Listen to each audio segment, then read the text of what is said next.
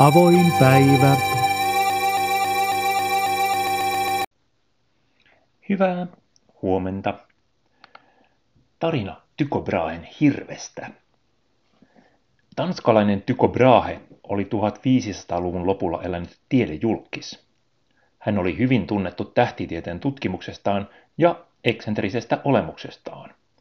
Muistattehan Tycho Brahen hopeisen nenän. Tanskan kuningas Fredrik II halusi pitää tämän aikansa tunnetuimman tiedemiehen kotimaassaan. Hän lahjoitti Brahelle nykyisin Ruotsille kuuluvan Hveen-nimisen saaren. Hän myös antoi varat sinne rakennettavaan observatorioon sekä muihin Brahen tutkimuskuluihin.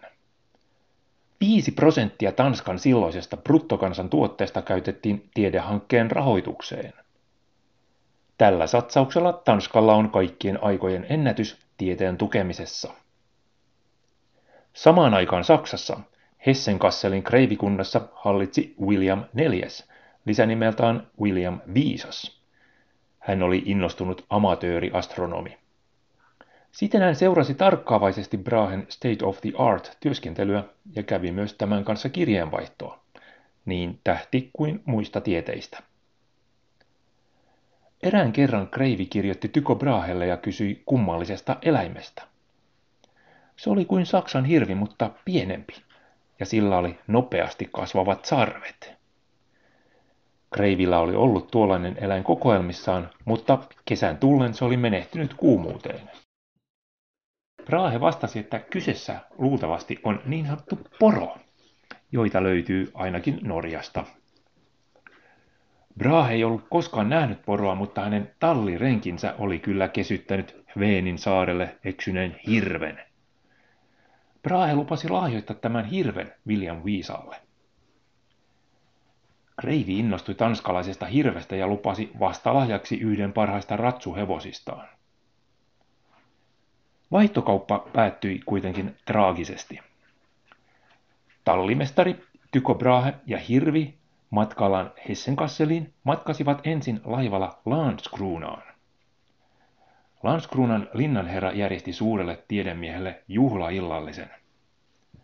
Myös Hirvi pääsi kunnia paikalle linnan ruokasalin nurkkaukseen ja sai syötäväkseen hopeavadillisen parhaita keittojuureksia. Ennen ateriaa linnanherran kaunis tytär soitti vieraille alaaulassa iloisesti sembalolla.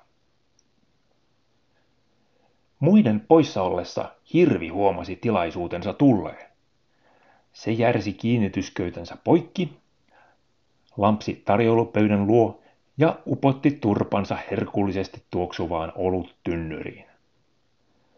Muutaman litran olutta ryystettyään se päätti liittyä musiikin kuulijoiden seuraan. Humaltunut hirvi ei kuitenkaan selvittänyt portaita, vaan rysähti valtaisella ryminällä alas, katkoen samalla lähes kaikki luunsa.